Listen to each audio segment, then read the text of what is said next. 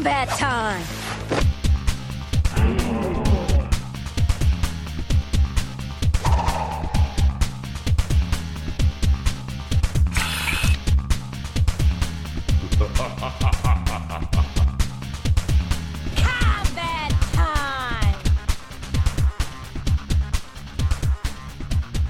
Hello, and welcome to Combat Time Podcast, a podcast where three friends talk about Mortal Kombat. And as always, I'm Josh, and followed by Yassine. Yo. And Jay. Hello, hello. Our three men of violence. Not to misunderstand, to quote a character from Shutter Island, I called you men of violence, not violent men. That's quite different. Well, this does tie in to what we're talking about today, which is the violence in media and in Mortal Kombat specifically, covering, of course, the famous Senate hearings in response to people clutching their pearls at seeing heads getting knocked off. And not just that, we kind of want to talk about the evolution of the franchise and how violence has changed along with it and how maybe we feel about it. So we're going to dive deep into some, potentially, we're talking about violence. This is going to be hard. And I think it just needs to be stated that before we go on, we should acknowledge that, there's nearly 50 years of research that has gone into this topic. And, we understand that, we've read a lot for this episode, but we could read for years, and still not feel like we've learned enough. I know I just felt helpless. Like there's so much. Mm-hmm. And we all have our own opinions and experiences. But they definitely aren't a replacement for knowledge. So let us be clear that none of us here at Combat Time will claim to be an authority on this subject. We may end up having some firmly rooted opinions on the matter, but at the end of the day, none of us has a doctorate's degree. We really just want this to be a general discussion, and maybe hopefully we can inspire some thought and discussion in anyone who's listening to this. So getting that out of the way, let's get into this, guys. Yeah. Well said, Josh. Yeah. Where should we start? Just like the beginning of the controversy, which we've covered a little bit. Yeah, we talked about it a bit during the Mortal Kombat 1 podcast.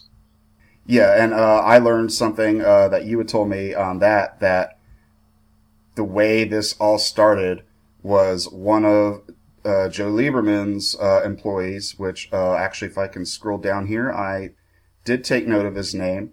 Bill Anderson, there it is. Yeah, Bill Anderson, yeah. Yeah, chief of staff. Ooh, Josh, real quick question. For those of us, for those people listening to the podcast, who is Joe Lieberman? Joe Lieberman is a Democratic senator from... Where's he from? He's a Democratic senator. We know that much. He was around the time of the early 90s. We know that much. Yes, he's a Democratic senator, and he basically, Bill Anderson, one of his chiefs of staff, his son had gotten the Genesis version of Mortal Kombat, turned on the blood code, and he saw the blood and brought it to the attention of Joe Lieberman, who thought it was disgusting, and after learning of similar games in the arcade, like the three main ones that were the focus of what would be the hearings is, of course, Mortal Kombat, Lethal Enforcers, which I'm sure we all played at many pizza parlors and arcade machines and got desensitized to violence. Played it before. Really? Yeah, I don't. Dude, yeah, everywhere. It's followed me throughout life. Like when I worked at the pool during the summer in college, we had Lethal Enforcers. I remember that. For me, like if it was one of those games where it was like those. First person, like you had the gun prop. Yeah, you had the gun, the light gun or whatever. It's 2D sprites on rails. I always skipped them because like really, they so looked so boring to me. Really, like that in Area 51. Yeah, I played a bit of cowboy one. I played a bit of Area 51 at a couple of like laundromats or whatever. But yeah, if it was any of those, I would skip them and I would just go straight to either the fighting games or like. Even like Galaga or some of that, I'd rather go to that than like those kind of games. I don't know. They just never really looked interesting to me back then. Maybe you're just not much of a shooter fan. I mean, I am now.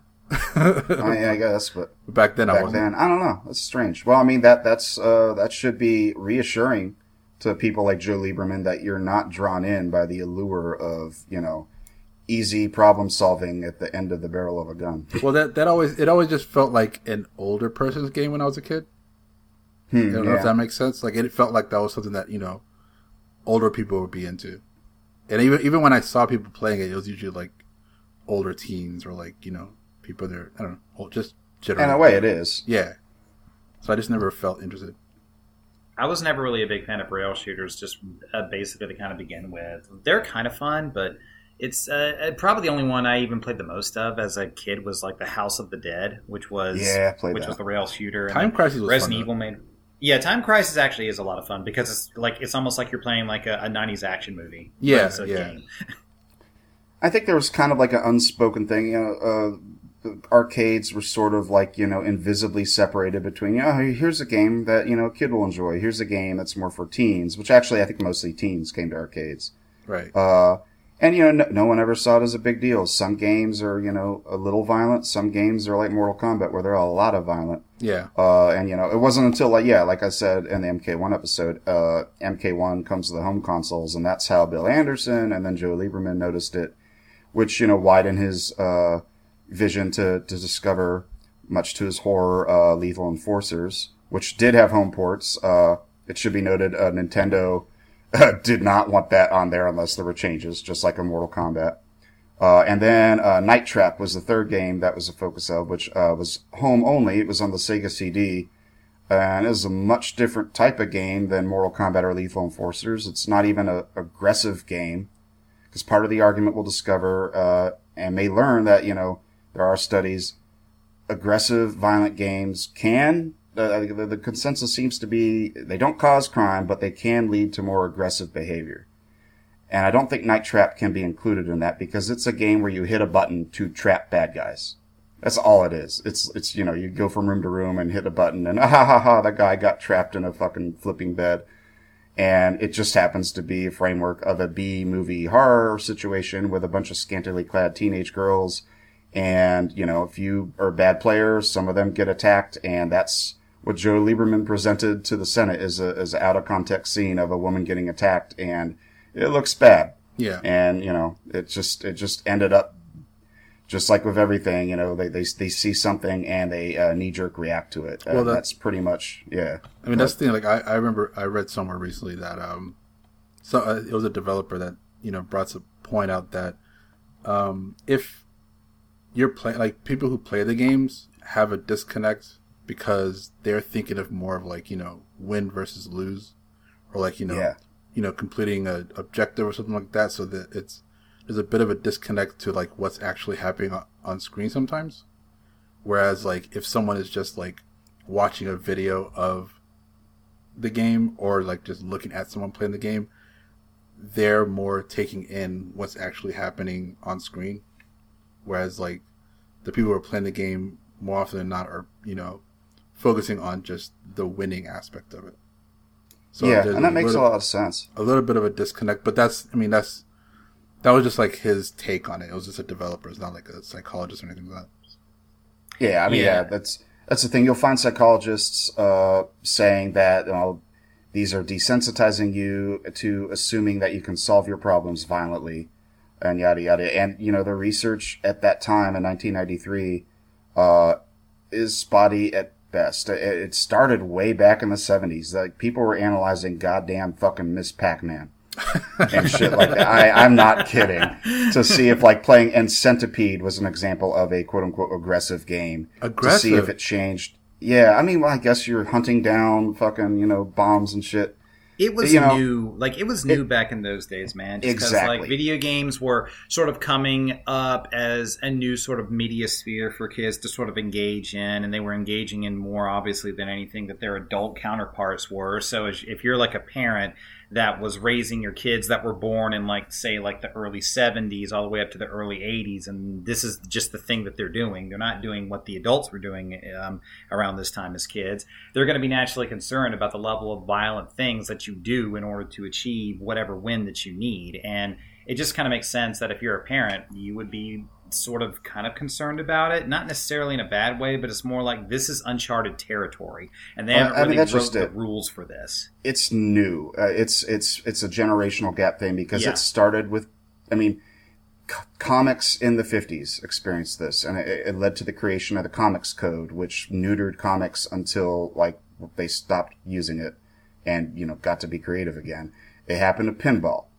Believe it or not, people thought pinball, they saw these teenage kids hanging out at venues now and just having fun playing pinball, and were like, they're up to no good. And, you know, claims are made that pinball were distractions from responsibilities.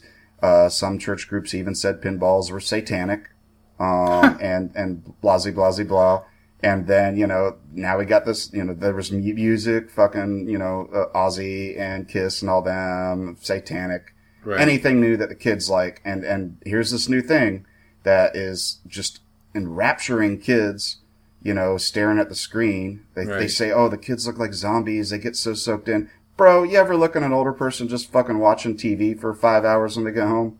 Yeah, you think like watching infomercials at like 3 a.m. is not... Yeah, with that dead fish stare. Come on, man. Yeah, or that. But, you know, TV like, people that actually have to like actually have the TV. They have to have the TV on to go to sleep, which I've never understood. I'm like, yeah, it's almost like you're going to sleep, so that you have to be a zombie before you go to sleep. That's how I kind of view it. And then TV had that same ridicule when it came out too. It's a scary new thing, and you know, even like fucking famous journalist. Brain blanks out right now, but it doesn't matter. He's not the subject of this podcast. But he did warn that, you know, this could be a tool for education and information and enlightenment, or it could be a tool for placid entertainment that just, you know, it has no benefit. And unfortunately, I think TV might have turned into that. I mean, so I can see both sides, but... Yeah. A little bit, yeah. And video games, so they're a new thing, but also, you know, not a care at all, because it's a new thing about, you know, setting guidelines for, you know, appropriate things to show. So, you know, it's like kids, they played Cowboys and Indians and, you know, had fist fights and stuff. So now we get to have fist fights and, you know, with blood. It's cool. But a parent looks at that and is like, my God. And, you know, whether or not Bill Anderson would have shown Lieberman Mortal Kombat, I think this would have happened in every single timeline. I think something like this would have happened at some point. Yeah, I think if it didn't happen with Mortal Kombat 1, it would have happened with Mortal Kombat 2, or it would have happened with Doom. You know, Doom, or like... Well, Lieberman even brought up Doom, you know, once the ESRB was set and ready to go. He's like, and we have something new on the horizon, this disturbing game, Doom, you know, and it's like... Everyone's freaked out about that, and church groups are upset about that because also it was hellish, even though you're a good guy killing demons.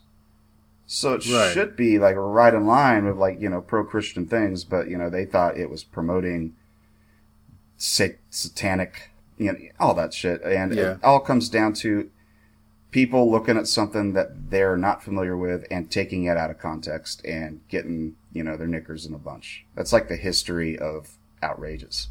Pretty much, and it still happens today, like with social media or, you know, anything that's new.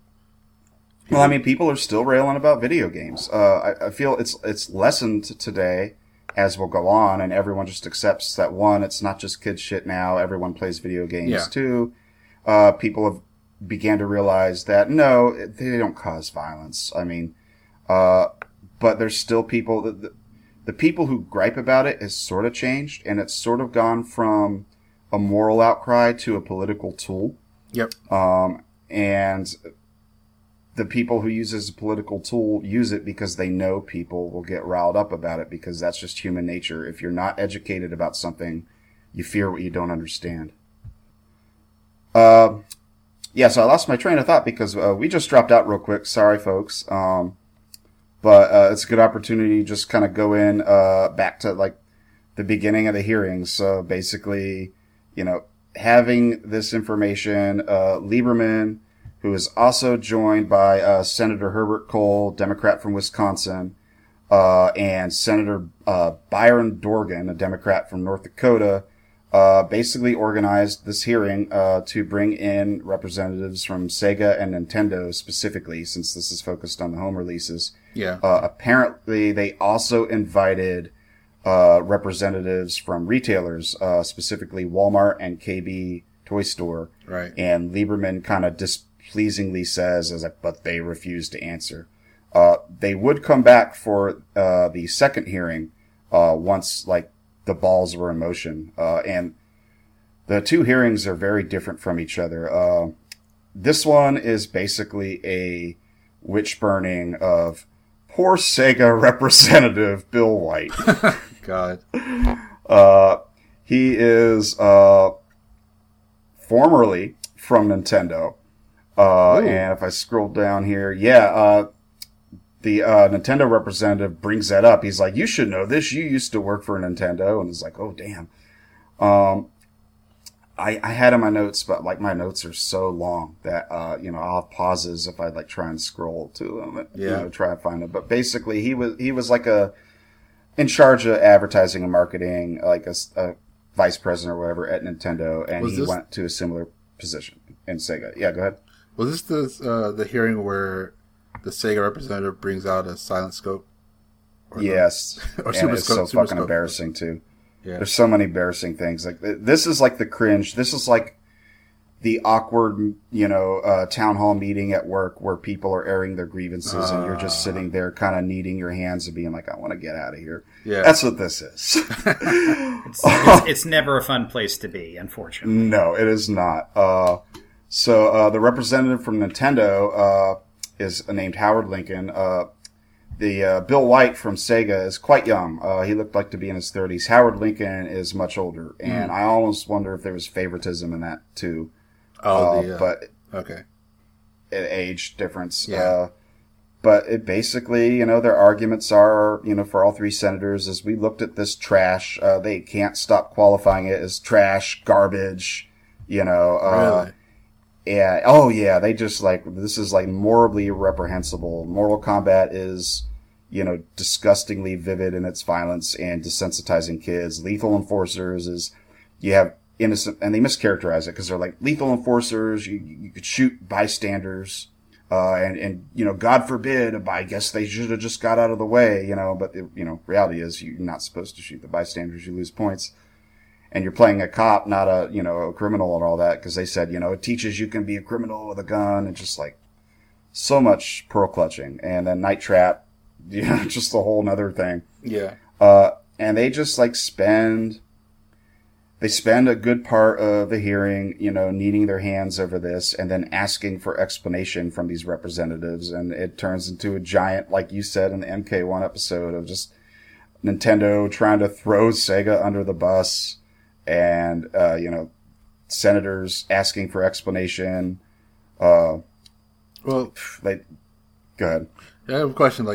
We have Sega in this conversation, in this hearing. We have Nintendo in these hearings. We have, they've wanted to get, retailers in these meetings. Did they ever actually get anybody from, Midway or, any of the people that are actually a part of these games that are being discussed?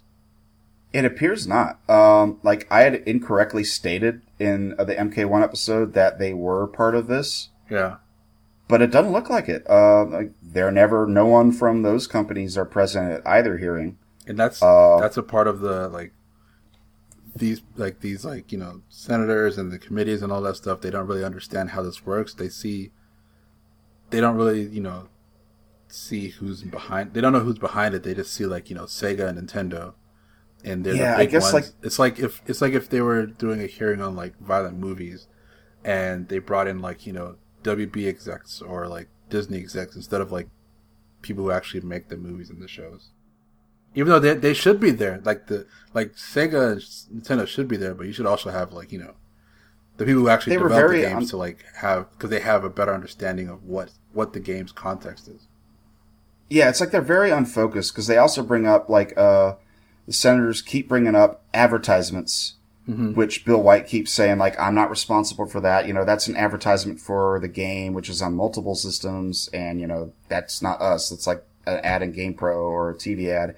But it's he'd bring up ads that show a lineup of games that include Mortal Kombat in mention. And the kids in the advertisements are, below 13. And he's so isn't this kind of saying Mortal Kombat's for kids? And he's I'm not responsible. And they keep bringing it up, and they even apologize. They're I know you're not in charge of these ads, but, and they just parade it in front of them again.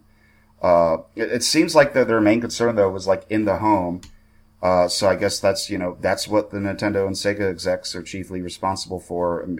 I would say they didn't care about the arcade, but apparently they did, because they brought on a lot of guests, which I can, you know, we'll rattle off. But one of them is Craig Johnson, who is from the Amusement and Music Operators Association, you know, in charge of stuff like arcades and entertainment centers. And they were talking to him, and they mentioned more than once Night Trap. And, you know, Lieberman said something like, you know, kids can go into the arcades and play something like Night Trap. And, like, Craig Johnson, young guy, visibly a little bit like, I'm tired of this shit, says, no, one more time.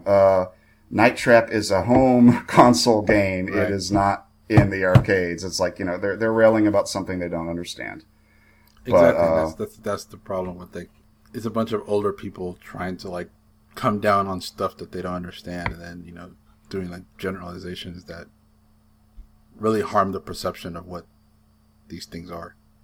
Yeah. And the other people they brought on a guy named Eugene Provenzo, author of a, I don't know what the word is, susceptible, probably not prestigious book. I've seen some criticism raised at it, called Video Kids, the Making Sense of Nintendo, which is basically a long book describing, you know, video games being super aggressive and violent. But strangely, the book is focused only on Nintendo. Because, of course, because that's the big name, you know, Mario Brothers. I wonder if that actually, like, led to Nintendo adopting their more family-friendly attitude that they had for a while, that's kind of just now starting to, I guess you could say, like, teeter off, because for a while... I don't think it led to it, because I'd have to look and see when this year this book was written, but I do think that was pretty much Nintendo's motto from the beginning. To just, you know, be a system that the whole family can enjoy, you know? Yeah. This dude, though, Eugene Provenzo, is just like full scorched earth, you know, hell and brimfire. He says video games, you know, are promote violence. They are sexist and racist, and, you know, brings up a lot of things. And, like, there's nothing redeemable about video games at all in his eyes. So he might be a little too fucking scorched earth. Yeah. The other one is, Marilyn Draws, I believe that's how you pronounce her name, from the National Coalition of Television Violence.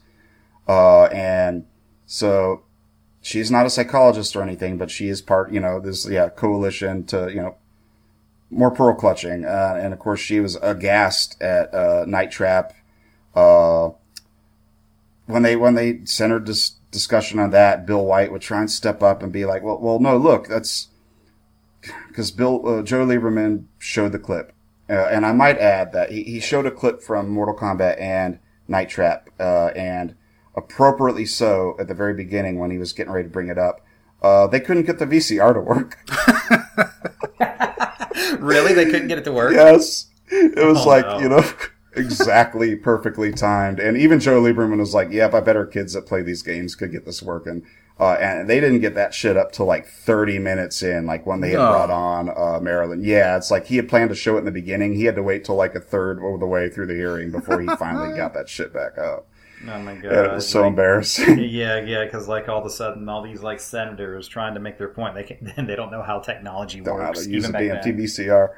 But they did get it on, and they showed some back-and-forth matches in Mortal Kombat. They showed the heart rip and spine rip fatalities, and to, you know, give a attaboy to Nintendo, showed the clip from, you know, the SNES version with the sweat.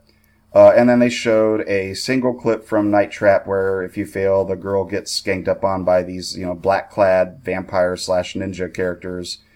And it's so corny. They got this big metal claw that they capture her with, and...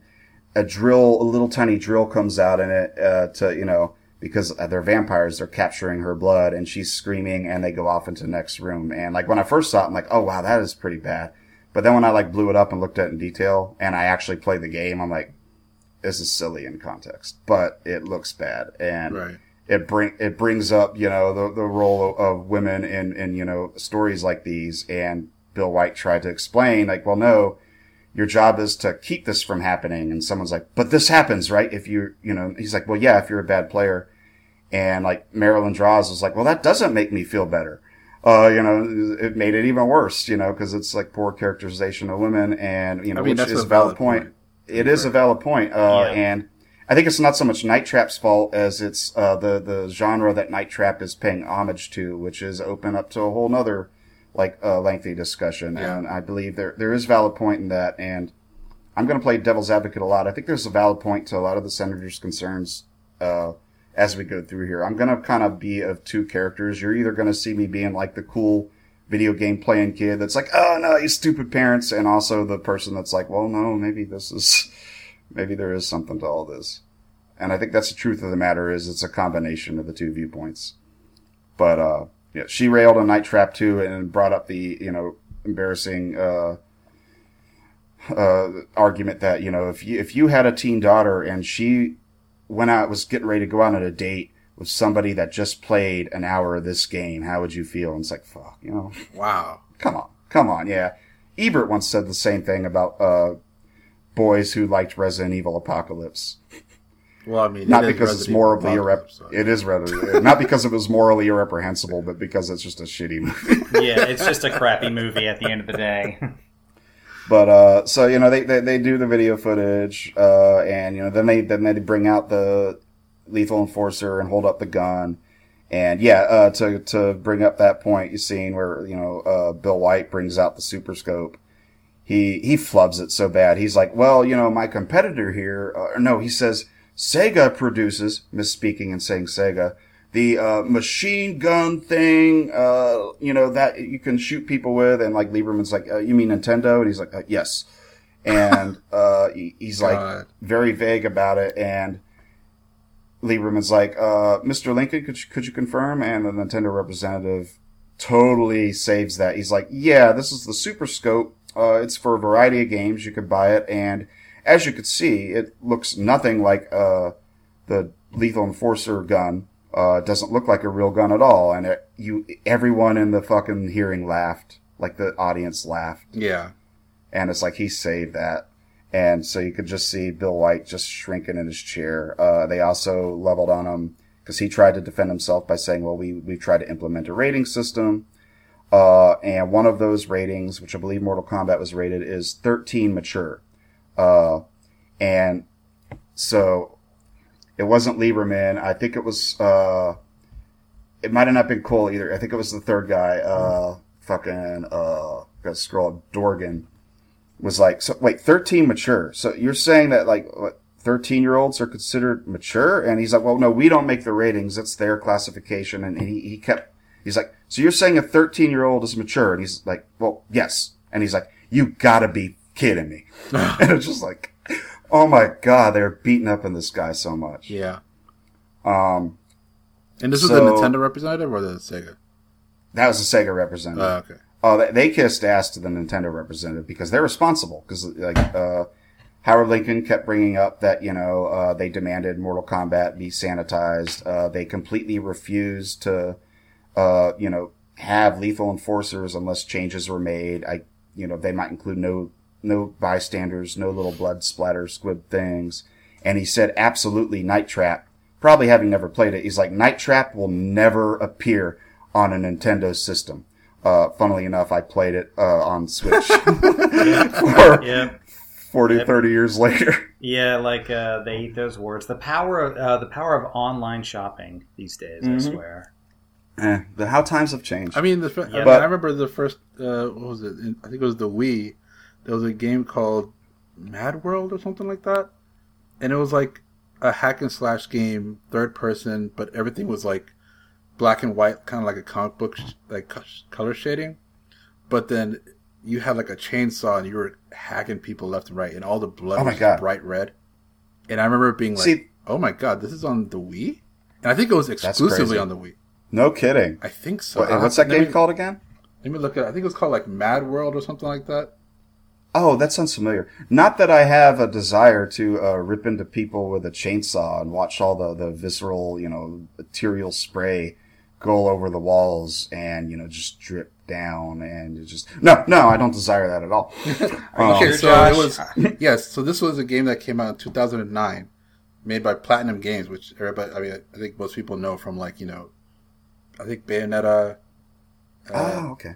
I think they made Bayonetta. Yeah, Bayonetta, Vanquish, those kind of games. And yeah, it was exclusively for the Wii.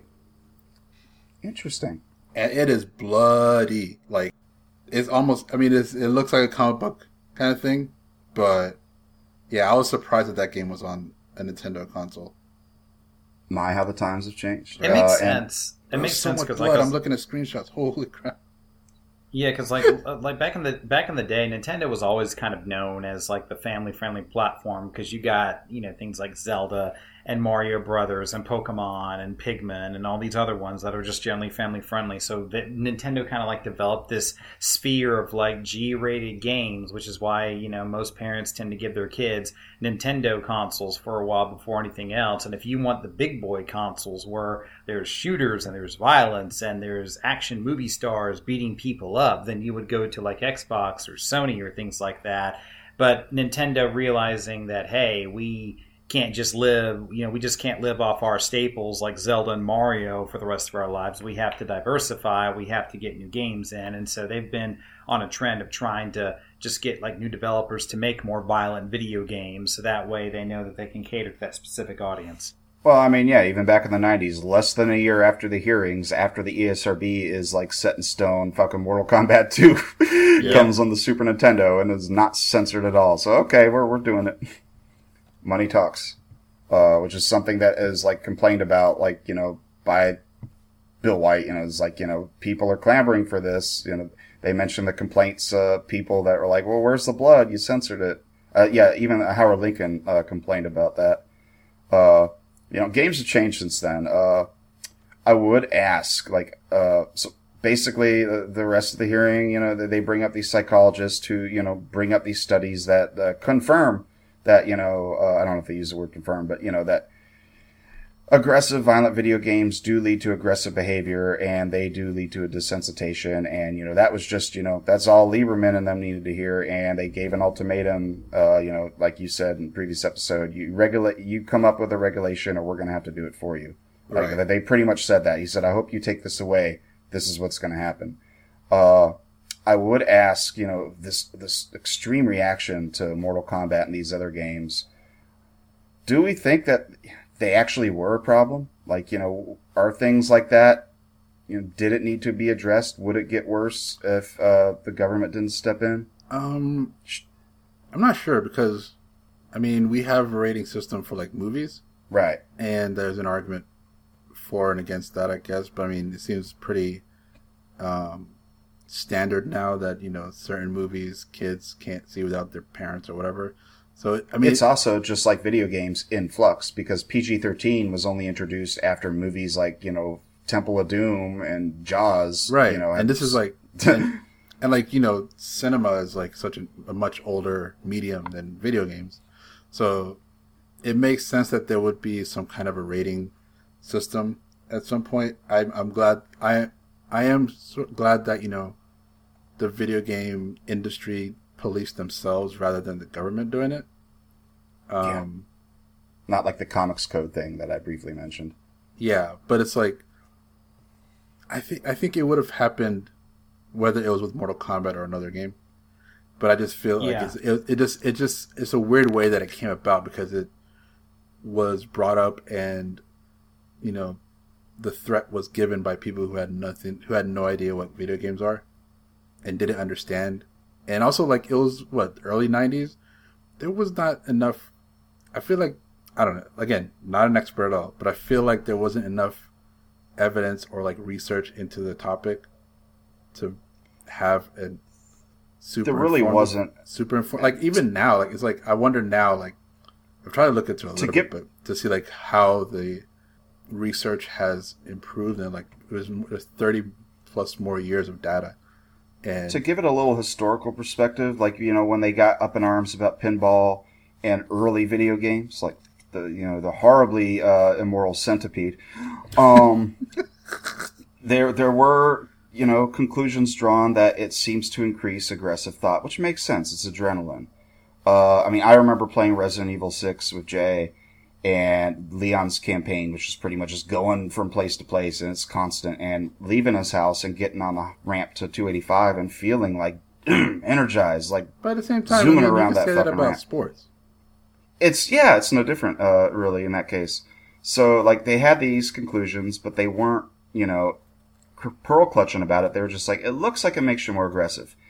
Then crime started to rise in the 70s, and all these inconclusive, you know, conclusions started to become more conclusive without any evidence to back it up. Right. It was more just like, this must be causing this. Violence is rising. And now you got games of people ripping their heads off in the 90s, and there you go. So they have inconclusive studies, which they present inaccurately. Yeah, because they want a scapegoat.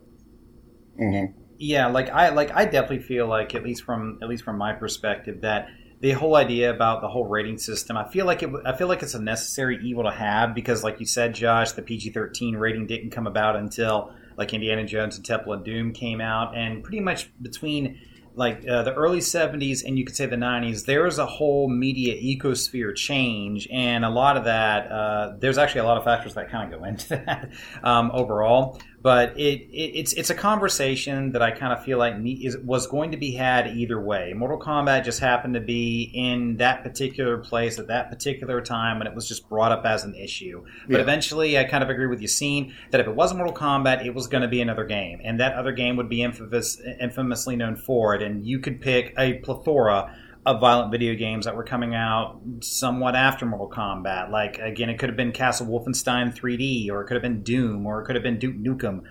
It could have been any one of those early type of games that was going to be the laser focus of it. But I definitely agree that I feel like it needs to be something that need to be addressed, because you do have parents that have concerns about what content their kid consumes, and I feel like that's valid. They should want to police that in some type of way. You know, so they need to have some sort of guidance on what is good, what is bad, and something that they can trust. But to kind of agree with Yassine yet again, I think the video game industry in the long run has done a pretty good job of policing themselves on this stuff, because I think they kind of see it too.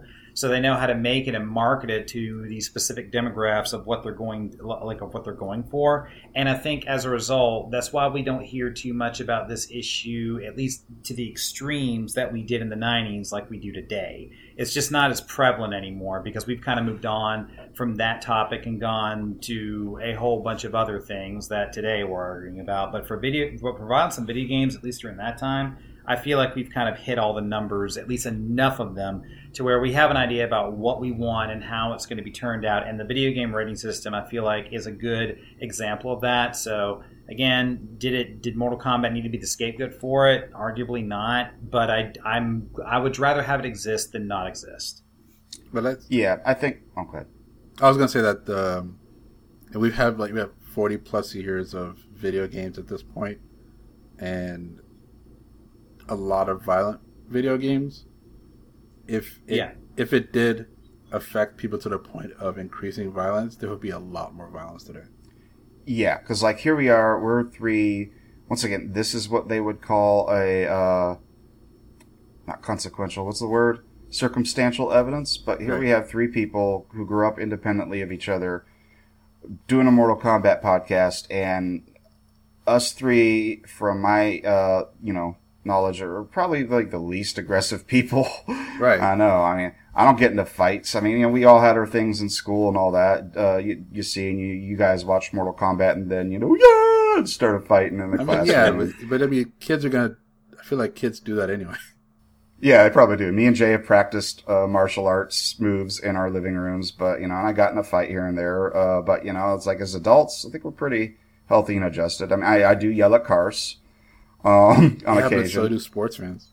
So yeah. Oh yeah. I would argue sports fans are way more violent than video game people. and what the studies did find, continuing from the hearings after the ESRB, throughout the continued culture of, like, people keep bringing it up every time a violent act happens, is that there's been a lot of confliction between people. Some people have said, no, there's a direct link. Some people have said, no, it's fucking silly. But the one consensus doing all that, like doing a metadata on it, is that, I think one even stated that for people who are already aggressive, which is a key point, it makes them, you know, continue their aggression, which, yeah, no shit. Even Elliot said, and this is what everybody thinks, it's like, yeah, if you're already of sound mind, it's not going to negatively affect you. If you're a psychopath, it might help you become more of a psychopath. But studies also said that even in non-aggressive people, they will experience temporary increased aggression. Right. I call that adrenaline, yeah, sports fans and all that. It's dubious to link it to actual violent crimes. At the most, you could say maybe we're more on, like they say, we're less likely to solve problems of people and all that. You know, there's been criticism thrown at the argument that it's a good release for people, you know, to get out their aggression and all that. There's been inconclusive, you know, results on that.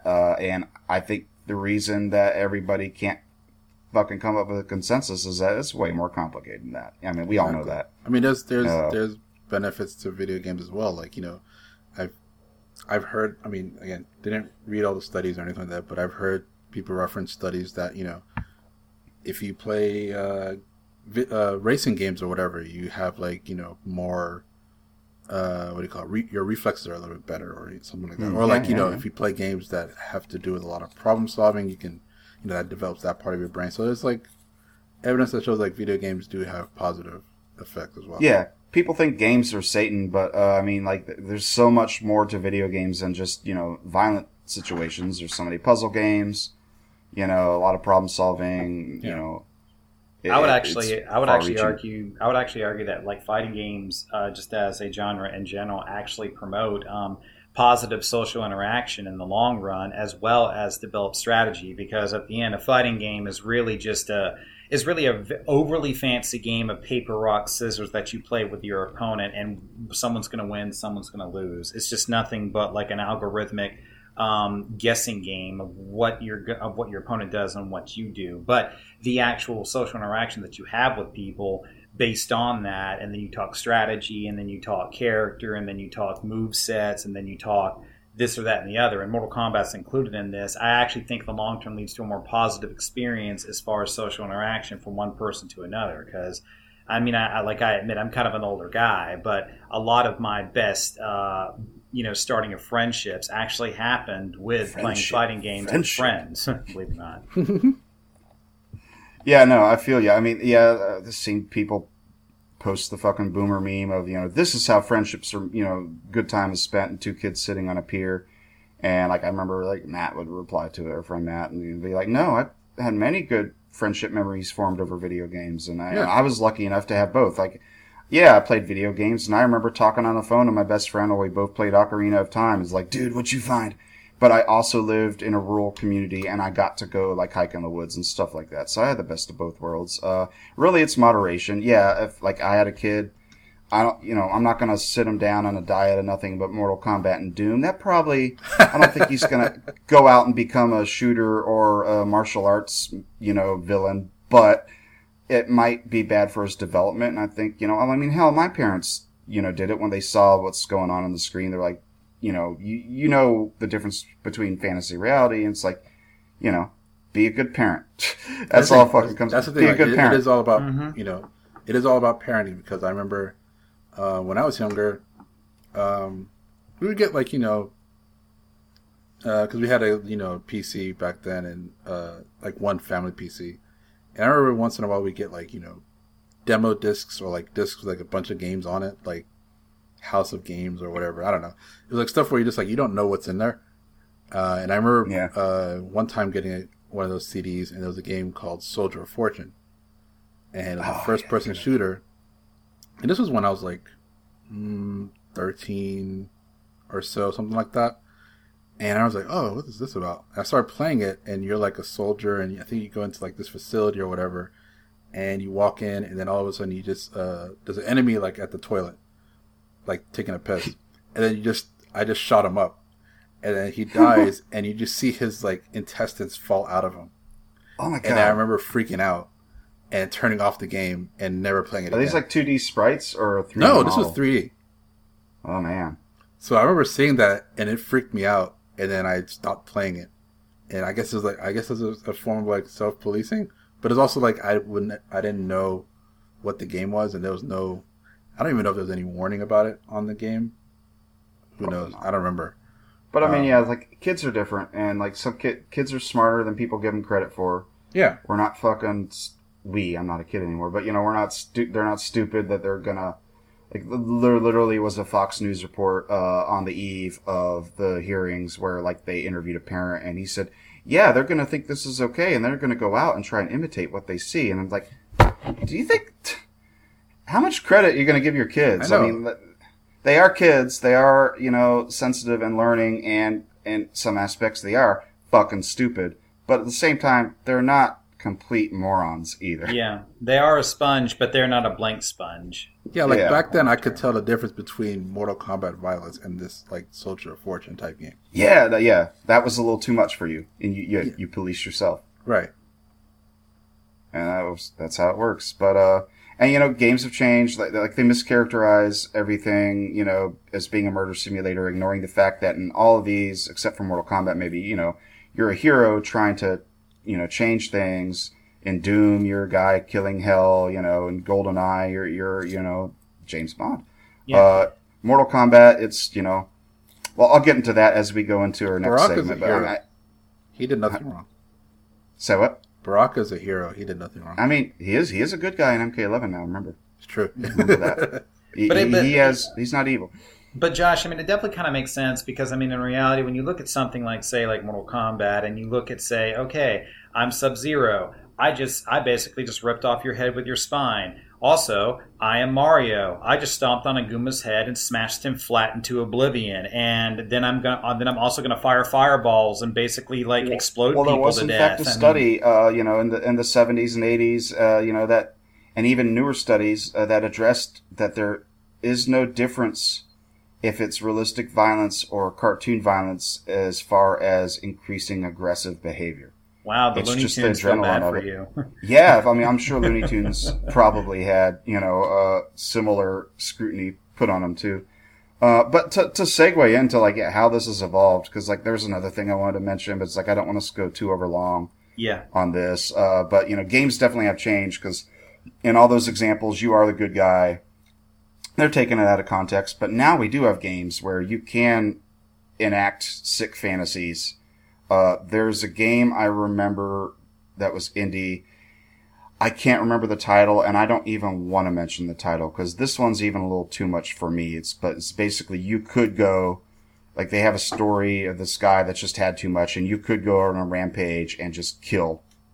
And like they show, you know, him like, you know, pinning a woman to the ground and screams, no, and he slits her throat. And it's just like, it's a little too much. This is definitely enacting a fantasy, and whether or not, and I'm not a psychologist, that is a healthy outlet for somebody who has negative feelings, or whether it just encourages them to keep going, I can't say. There's been endless debate about stuff like that. Right. But the games that are being made now are pretty much the things that Joe Lieberman and Cole thought games in the 90s were. But I think they're not also widespread because I think we have gotten better. I think the ESRB, needed to be created because it is being, you know, it's a weird era where you can walk into a KB Toy Store and there's action figures from R-rated games and, from R-rated movies. And then there's a TV with Mortal Kombat 2 and all the blood up there. Yeah. And it's just like this weird acceptance of, we don't have, you know, these are new things and we just haven't figured things out yet. And I think, you know, it was inevitable to happen and needed to happen. And I think the ESRB is fine as it is, and it works. But I think since then, while we have anybody can create a game and make it as sick as he wants or she wants, I think generally we have been better about making games moral, not giving a shit about, you know, I don't know how to word it, but I think games, one, people don't look at them as much as a scapegoat, and two, I think there are a lot of good people and development teams that try to have good messages in their game. Like Kojima, or Death Stranding, a game that is built around helping people, is fucking ingenious. And, boy, that didn't take off, unfortunately.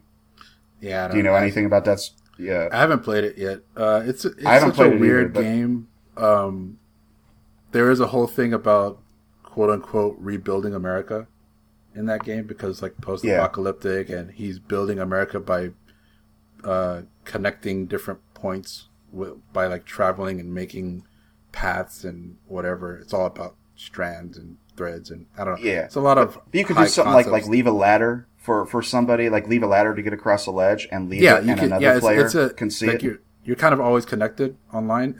It's kind of an online game, but you're solo. You don't see anybody, but you see their progress. Like for example, if enough people, like you can leave notes on what to avoid and what to go, which paths to go, and over time, like if people start like going over this mountain range or whatever, eventually the geology will like, is it geology? The landscape will like erode to a point where it makes a path. Neat. If enough people go that way, kind of thing. And like beating a path. Right. So that actually happens, even though you don't see anybody in the game.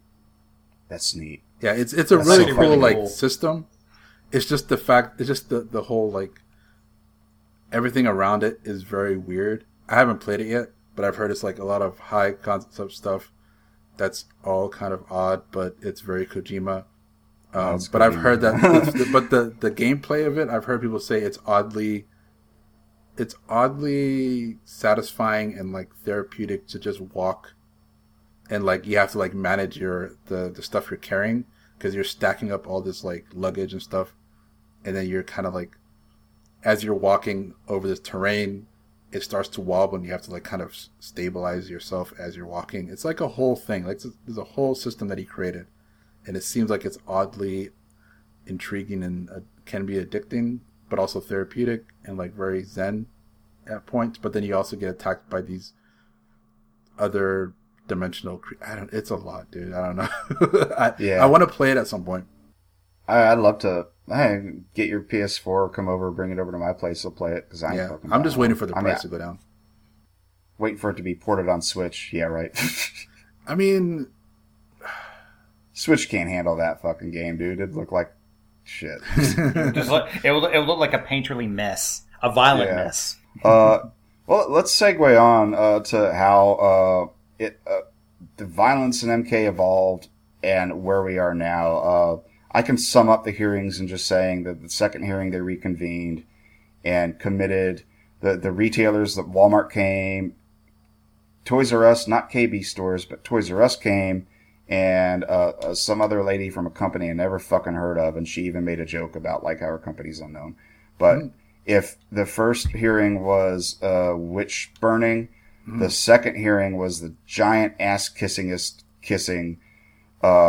fucking meeting of them all, because like Howard Lincoln comes back and apparently he's been promoted, and Lieberman gives him an attaboy and says like, I don't know if it had anything to do with the things you said in the previous hearing, but congratulations. And it was just ass kissing Nintendo. Bill White wasn't back, a different representative was back, like a vice president or something, and all the retailers pledged that they would honor a rating system and stuff like that, and they went through troubleshooting to figure out how to make it effective, and blah blah blah. And at the end of the day, we got the ESRB, and now flash forward 30 years later, and Mortal Kombat's as violent as ever.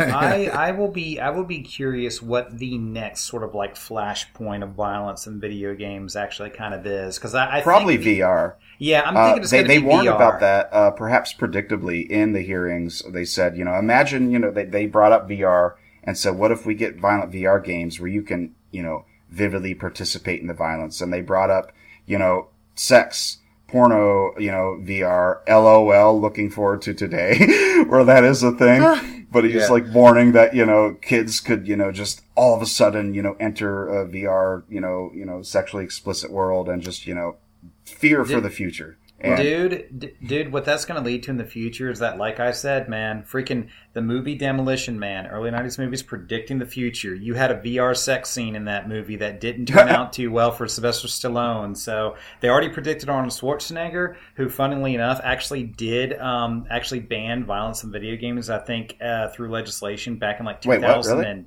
what, really?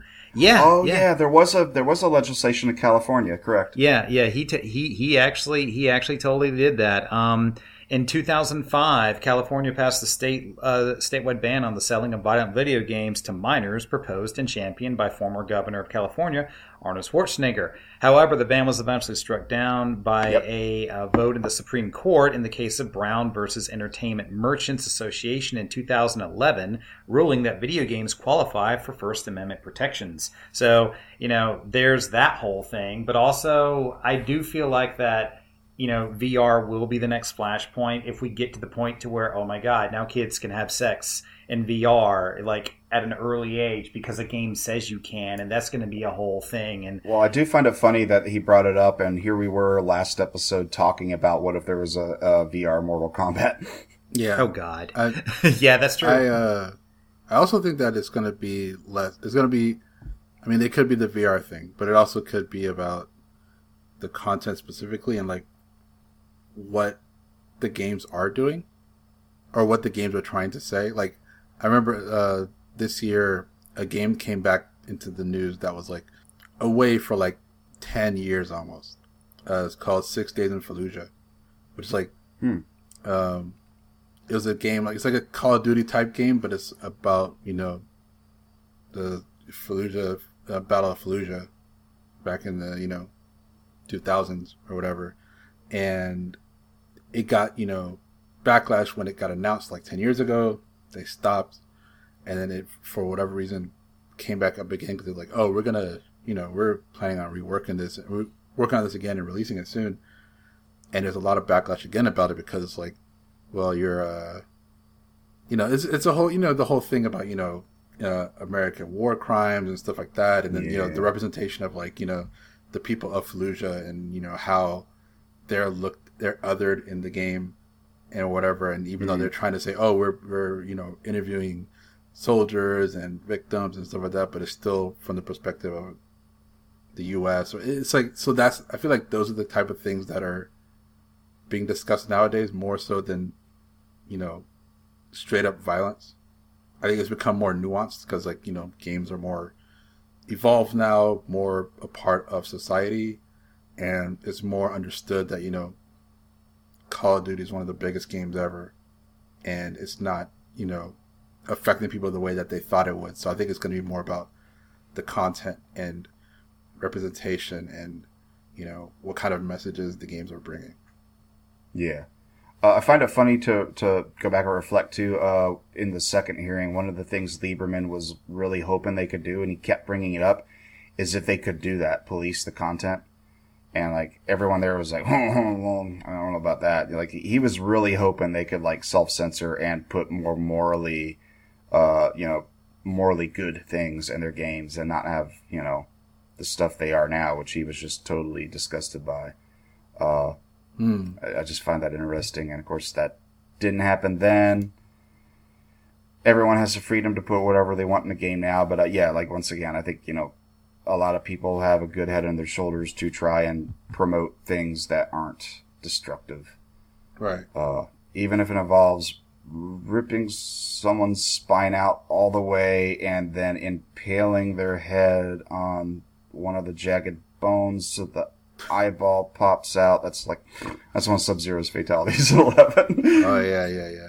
So do we want to talk about the Mortal Kombat specifically? Yeah. Because, like, obviously Mortal Kombat 2 got even gorier. 3 got silly. Yeah, and then we had varying degrees. Way more bones coming out of bodies than there should be. Remember the humble days when all you, like when a fatality was only just uppercutting someone's head off. I remember those days. Or now it's ripping someone's torso off, sticking your hand up in it, and doing a ventriloquist act with it. Yep, and now we've gone, and now we've come to that level of insanity. Imagine if Joe Lieberman saw that shit. Yeah, I know, right? I predict in the next Mortal Kombat game we will now have like someone doing a fatality where then they use their insides for like cooking recipes, and they'll just be enjoying soup, and that'll be a friendship. Actually, like, that sounds pretty funny. Before you said cooking recipe, I was about to be like, they need to reanalyze how they do the fatalities because they're getting so ridiculous. like fatalities in the first game, it's like, you know, it's a quick finishing blow. It's not even like murder. It's not like a sick psychopath. It just feels like this is a tournament where you're forced to be, you know, brutal, and it's just, you know, a quick uppercut, a quick, you know, this. Where now it's like an elaborate murder scene where like this hero all of a sudden looks like a complete psychopath. Or they do these elaborate fatalities where they do two fatalities in one, and it's like, that's a bit much. He's already dead, dude. Right. He's already dead. What are you doing? I think they need to redesign them. It's interesting to look back at the fatalities of, like, you know, the 2D games from back then, and seeing, I mean, perspective is you know, is the whole thing where now it looks just silly and just kind of like, oh, why were we, you know, why were people up in arms about this type of thing? Where, like, you know, there's like pools, like drops of blood that are like as big as like a mug or like a Coke can or something like that, just like falling out of people, and then like you someone explodes, and then like they have 3 rib cages, and you're like, how does that even work? So it's like by the time you get like MK3 and Trilogy, it's like, it's ridiculous. But I feel it was almost them softening up a bit in 3. It's like, okay, let's just be silly, because it's like it's markedly different in tone. That's the thing that happens with a lot of these eras, and as they iterate on games, is like, or iterate on each game, and, you know, have to come up with fatalities. Like, well, they got to one up themselves somehow. You know what I mean? Yeah. And it's either like get more brutal or get more comedic, and sometimes they do both at the same time. Yeah, and with, you know, I think with those early games, they went a bit more comedic, I guess. Well, we think it was comedic now, but maybe it was went up in themselves. But it was like, it wasn't like, I mean, I thought it was pretty comedic back then when Jax turned into like Godzilla size, and yeah, and you just see a boot comes down. I mean, you didn't think it was comedic when Smoke blows up the world, yeah, or when like an MK machine falls on someone's head or something like that. So, yeah, that's just... so like that's when we've gotten into like Looney Tune land, like in terms of their fatalities. Yeah, like the thing that I always remember, I always think about is like, I don't know if it's MK4 or one of the other 3D games where Quan Chi like beats the crap out of someone with his rips off a limb and then beats the crap out of them with it, and then as it says like Quan Chi wins, he still beat the crap out of someone with it. MK4 had some really good fatalities, and I don't want to sound disturbing here, but it was like 3, they got kind of silly and like unsatisfying because they looked like paper mache pieces falling apart. But 4, man, they got really brutal, and you know the Quan Chi Shinnok turns into a giant skeleton and squeezes you until your head pops up and all the blood gushes out, and Scorpion turns into a scorpion. Finally, the one that rips you in always half. Felt like brutal, seemed kind of brutal to me. Well, it was like the sound effect as well. It's Tanya, where she like she kind of like jumps onto your neck with her thighs and then like spins around like 3 times, and you hear the bone crack, crack, crack, oh, crack. And then she jumps off, and then your head is backwards, and you fall to the ground. And I was like, "That's fucked up." That's brutal.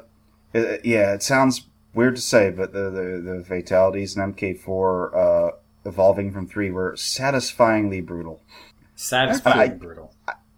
I guess there's a part of us, and you know, maybe this goes into what the senators are afraid of, or maybe it goes into just our evolution of, you know, just naked apes. But there is something satisfying about just the visceral, you know, blood spraying, and you know. Mm-hmm. Necks breaking and blah, blah, blah. I mean, not that I like that shit, but you know, I think 2 is really good at that, and 4 is really good at that. And it's... now we're where we are today, where 9 was this insane balance of just that, these quick brutal things that were also really, some of them are disturbing, and it was almost like not too far into where it keeps me up at night, but it was almost like, god damn, that's brutal. Like, both of Kung Lao's fatalities are pretty brutal. Yeah, at least they balance it out though, because what an MK2, they also have friendships, to sort of balance that out. And that was a direct response to all the controversy, is to make fun and do friendships. And I think it's a very clever one, because I love friendships. I think they're a crap ton of fun. I mean, still, I do. I'm glad they're back in 11. I don't like the way they do them in 11, which I'm displeased in the same capacity that I don't like the way they're doing fatalities. Yeah, but I'll get into that. It kind of feels like it missed the point, because I remember, the point. Yeah, you were talking about it before. I think off air, it was like the fatality, the friendships. Podcast. Oh, you did, okay. In the friendships in the older games, you're doing a friendship with the other, opponent. Yeah, whereas giving now a cake or something. Yeah, whereas now you're just off playing on your own. I forget who it is, but someone comes in on an ice cream truck or something like that. Sub-Zero, of course. Yeah, and then Kung Lao uses his hat as a railroad for his toy train or whatever. But it's just they're just playing on their own. They're not really interacting with the person they just killed, which I guess is kind of weird. Why would you? The person's dead, so why would you? Yeah. I mean, they're not dead. They're not. Oh, no, they're knocked out. Yeah. I think it's almost like a limitation, because that means they would have to interact with the character that they're fighting against, which means that, I guess in theory, they would probably have somewhat different interactions. Even maybe, though I don't think except they have to do the same thing with X-rays or whatever you call them now. They have to animate a different character receiving the same blow. Yeah, all the different combinations. It's true. It's you don't have to be doing anything; you just be standing there doing the, dizzy animation, and they give you a cake. Yeah. But going back to some of the fatalities over the years, there were for me, the MK2, MK3 fatalities were the most iconic. More just the setting of it, where it's you're fighting, you win, you do the code, and then the screen turns darker, and then you hear that sound, and then you do the thing. It's there's an atmosphere to the fatalities, which I think I don't feel it as much nowadays with the newer games. It's still there, but it's I feel the brutalities have that a bit more, because then you have in 11, when you do brutality, the screen goes dark and then there's a spotlight on you as you do whatever the brutality is. So brutalities are perfect, because they're exactly what the old school. They are the answer to the old school fatalities. There are those brought back, proper what a fatality should be, and not this crazy shit. Yeah, it's weird how fatalities have switched in meaning nowadays, where in my mind it feels like the X-rays are more brutal than the fatalities. No, they are. they really kind of are, because it's just kind of funny. When you think about it, you do in an X-ray, you do all this stuff. You not only do you see them do a violent act, but you see. The reason why it's called an X-ray, you see their spine break, their skull crack, or their arms break, or them just getting stabbed with something, and then we got farther from that. Yeah, and then they lose whatever amount of health that they lose, and then they just get up and they just continue fighting, and you're but wait, well, I mean, an MK9, it was getting your shin broken or whatever, but now in 11, it's getting Melina's sides shoved completely through your eyes from the back of your head, and then getting your throat ripped out. Which makes me cringe so much. I hate throat violence. And then you get up from that. Yeah. Which, Liu Kang's fatality in 10, you mentioned. Oh, man, that one. That's one of the few ones in the last, decade that made me go, mainly kind of squeamish a little bit. Yeah. That's a problem that, the 2D games, too, if they did a throat rip fatality, I think it would make me react the same way if it was 2D, because, the imagination can fill in so much. And I think that's part of the thing where, oh, we thought these were so silly, but look, so violent, but look at them. The imagination does a lot of work. But now we get fucking photorealistic shit, and I almost think we're going into too far territory. 10, 11 start to feel like a reaction to that. Maybe it's just the shitty Switch graphics, but 11 feels more cartoony to me. The blood doesn't even look all that good either. I think it's the Switch version. I think. Mm-hmm. I mean, I played it at J's. I've done fatalities. Yeah, but it's been a long time since you've seen it. For me, they look really realistic. They've done, I was doing, a bit of research about, the developers of 11 and what they had to do and what they had to do to get these animations and these effects and the kind of effects that it had on the developers, which it's pretty like it's pretty heavy because a lot of people had like PTSD from working on that game because they had to like and some people said like I'm just trying to look at the quote. It's from one developer. This is from a Kotaku article from like 2019. It said, "You'd walk around the office and one guy is watching hangings on YouTube videos.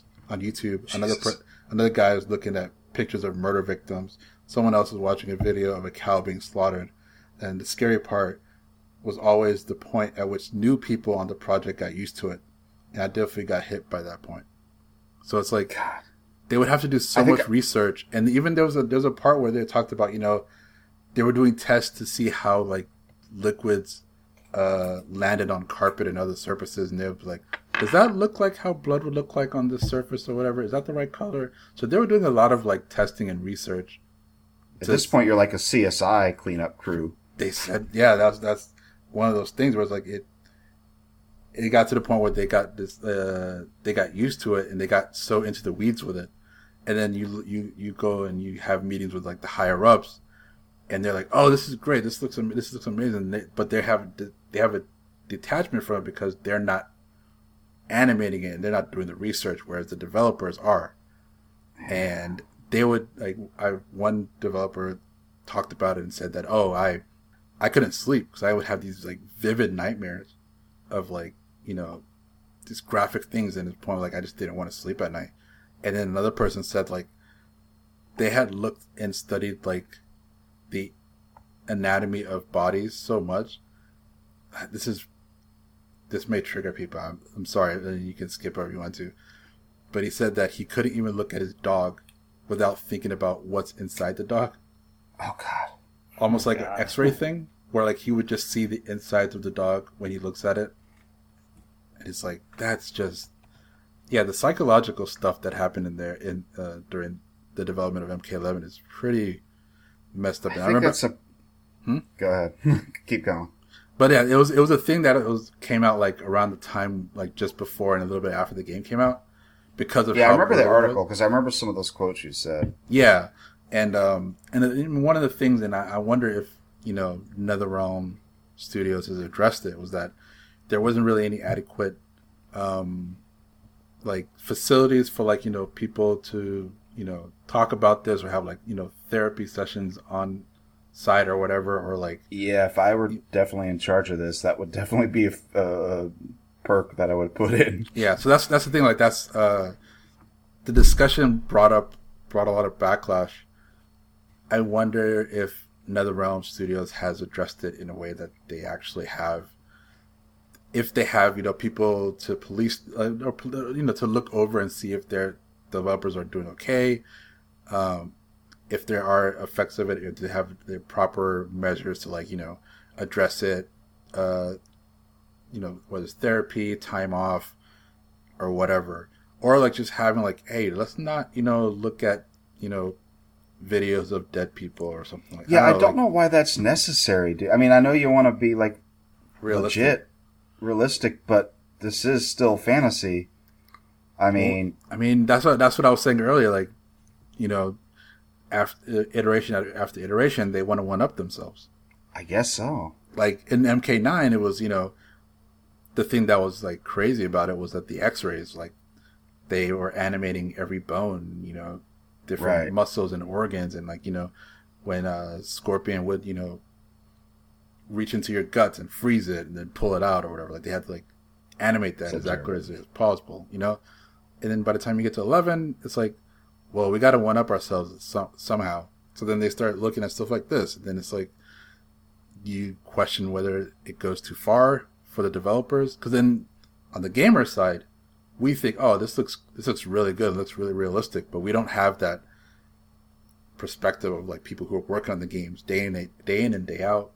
And it's tedious work. And they're something that takes 3 seconds, a fatality usually takes around 5 seconds to do. The matches themselves only a few minutes long, but for animators it takes them weeks and months to do this stuff. And yeah, I imagine just looking at that over and over. Yeah, I can imagine it taking its toll. Yeah, because, I mean, you're probably, like, looking at, I guess you could say, like, Katana's head getting exploded, or having, like, the spear go through from the back of her skull to the front of her mouth, and then you have to freeze frame it. I'm referencing Scorpion's fatality, like his big one mainly. You can only look at that so much before it just kind of like sears itself into your brain as you're doing this stuff. And so, I can see how you can get some psychological damage from that, because at that point, if you see that all day, if you just go home for the day, you just want to watch like hearts and rainbows and fluff after that. Just if you that just can want to even see fix that. Seems to be a very unfortunate consequence of video games becoming photorealistic. We spent so much time talking about if we could, we didn't stop to talk if we should. To not laugh at it, though, it's like that. Yeah, I don't know. That's a serious problem, and I would like to know how that's developed, because I remember hearing about that a while back, I guess before 11 came out. Yeah. Right? So it's like, and like 10 was already like, that's why I feel 11's more cartoony, because like there was some shit in 10. Cassie's fatality where she clubs you in the jaw and your jaw comes off. I'm not going to say where I saw it, but that looks directly inspired by something from the internet. Oh, God.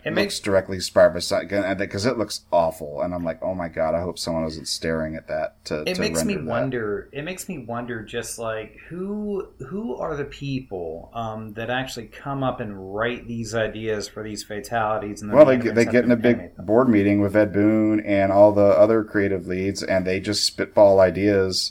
And Ed Boon's even said in interviews that's like, even as far back as MK2, but now, the interview I'm thinking about was current. He says, they spitball ideas, and there's some that are so bad that they're like, yeah, this is too much. And the interviewer asks for details, and he's like, no, they're so bad I don't even want to say them.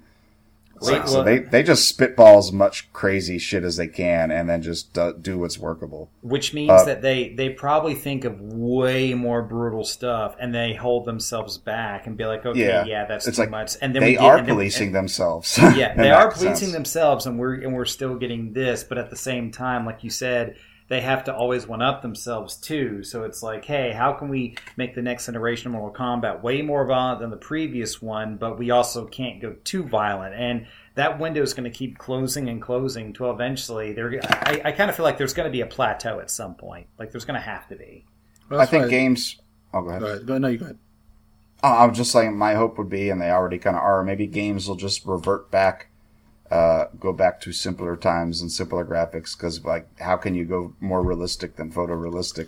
That's why I'm wondering, like, if it's less about like one-upping yourselves as far as like the severity and the brutality of these finishing moves and stuff, and more about creative ways of doing it. Yeah, like, I like that. Like not necessarily like, oh, we got to get like super graphic, and we have to like show like you tearing a heart apart, and we got to see like the insides of it. Like, I don't think they need to go into that detail, but like more creative ways to do fatalities based off of the characters. Yeah, like, make me laugh or make me go, oh wow. I'm not really happy with much of the fatalities in 11 either. They just feel like bleh. Like, I hate both of Scorpion's fatalities, Noob Saibot, so they're just not exciting. 9 and 11 were better in that regards. 9 more so. Like, I mean, Kung Lao's was pretty, like I think it was the one in 9 where he does the buzzsaw on the ground. Yeah, that's one of the ones that it disturbs me so much, but it's also really well done. It's perfectly short and brutal, a little bit on the cruel side, but it's just like, it's Mortal Kombat. It's shocking, and it's great. Right, but then it does stuff like, in 11 where he just kind of throws the hat in midair and it spins, and then you just kind of swing your opponent and kind of slowly cuts it off, like kind of like part piece to piece. Okay. Like that one's like it's just, it's not as interesting. But it's like, what do you do to be more creative that doesn't get super brutal as well? I don't know. Think, like, is it? Go ahead, Jay. Like, I think like a way you do it, or a way that they've done it. They've been doing this since 10, and they do it in different ways. So I think a lot of it has to do with just sort of like the feeling of intent and drawing things out and build up. So like one thing that makes Kung Lao's fatality, I think particularly brutal is the fact that the person that he's about to kill sees this buzzsaw hat coming closer to them, and they're screaming and they can't do anything about it. And then they, you know, they're making a sound as it cuts them in half, and that just institutes that feeling of dread. While it's like before, it's just an instant cut your head off and then you're dead. Like, it's just instantaneous. And then you got the creative way of doing it from like a pop culture standpoint, like in 10, Cassie Cage does one of her fatalities doing selfies, and then you actually get to see the comment line of it too. And I'm just like, that's funny. Yeah, that was a good one. Even though that's the one that disturbed me, but yeah. Yeah, it's good, but it's also disturbing because in theory, like, someone could really do that. Like, that's not really a fantasy. Jay, you're sounding very Joe Lieberman right now. I've got to tell you. Well, yeah. I mean, you're saying I'm going to go bust a guy's jaw off and take a selfie of it because I saw Cassie Cage do it? Yeah, but I'm just saying, like, not even so much as doing something as brutal as that, but you could, in theory, like, maybe you're one of these people that's just, you know, has way too many screw looses in your head, and after you just accidentally kill someone, you're like, hey, I'm just going to document it and make myself go viral on it. I mean, it's... Well, I mean, that has happened, unfortunately, in real life. Unfortunately, that has happened. Yeah, so, I mean, so, like, but in a way, when you see it initially, you're like, oh, wow, this is goofy and stupid. And then you think long, and you're like, oh, this is actually kind of, like, crazy how this can be done. But it doesn't make it any less... unintentional parallels to real life you could draw with that one that they probably weren't thinking about. But at the same time, it's also a creative way you could do it. And I feel like fatalities in future Mortal Kombat games will also get at... levels that created. I mean, pop culture references are probably going to be the thing, because like in Mortal Kombat, you've got Predator, you've got Alien, you've got Freddy Krueger, you've got RoboCop, you've got freaking Terminator in here, and you've got these characters that are just, you know, that are all about just basically blowing people up. And even like in Mortal Kombat 10, one of Johnny Cage's fatality references The Shining, because here's Johnny. Yeah, and then Cassie redoes it with the heart hand symbol on 11. That one disturbed me. The fact that, the doing the heart sign inside of someone's guts. Like, she just ripped a hole in you and she's still going to be cute.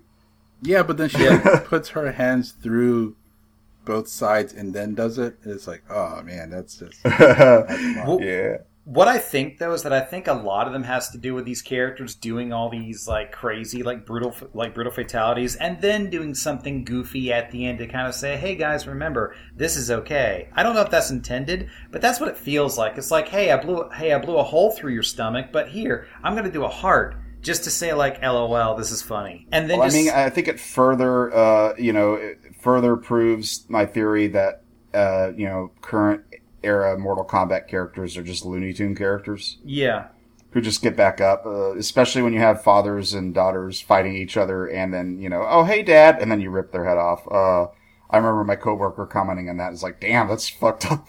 Yeah. But this is a really good question about, like, how do you one-up it, or how do you, go from here? And, like, I think the brutalities are a perfect go-back-to-basics thing that, hey, maybe they'll overshadow fatalities at some point. Maybe we'll flip the script of Mortal Kombat, you know.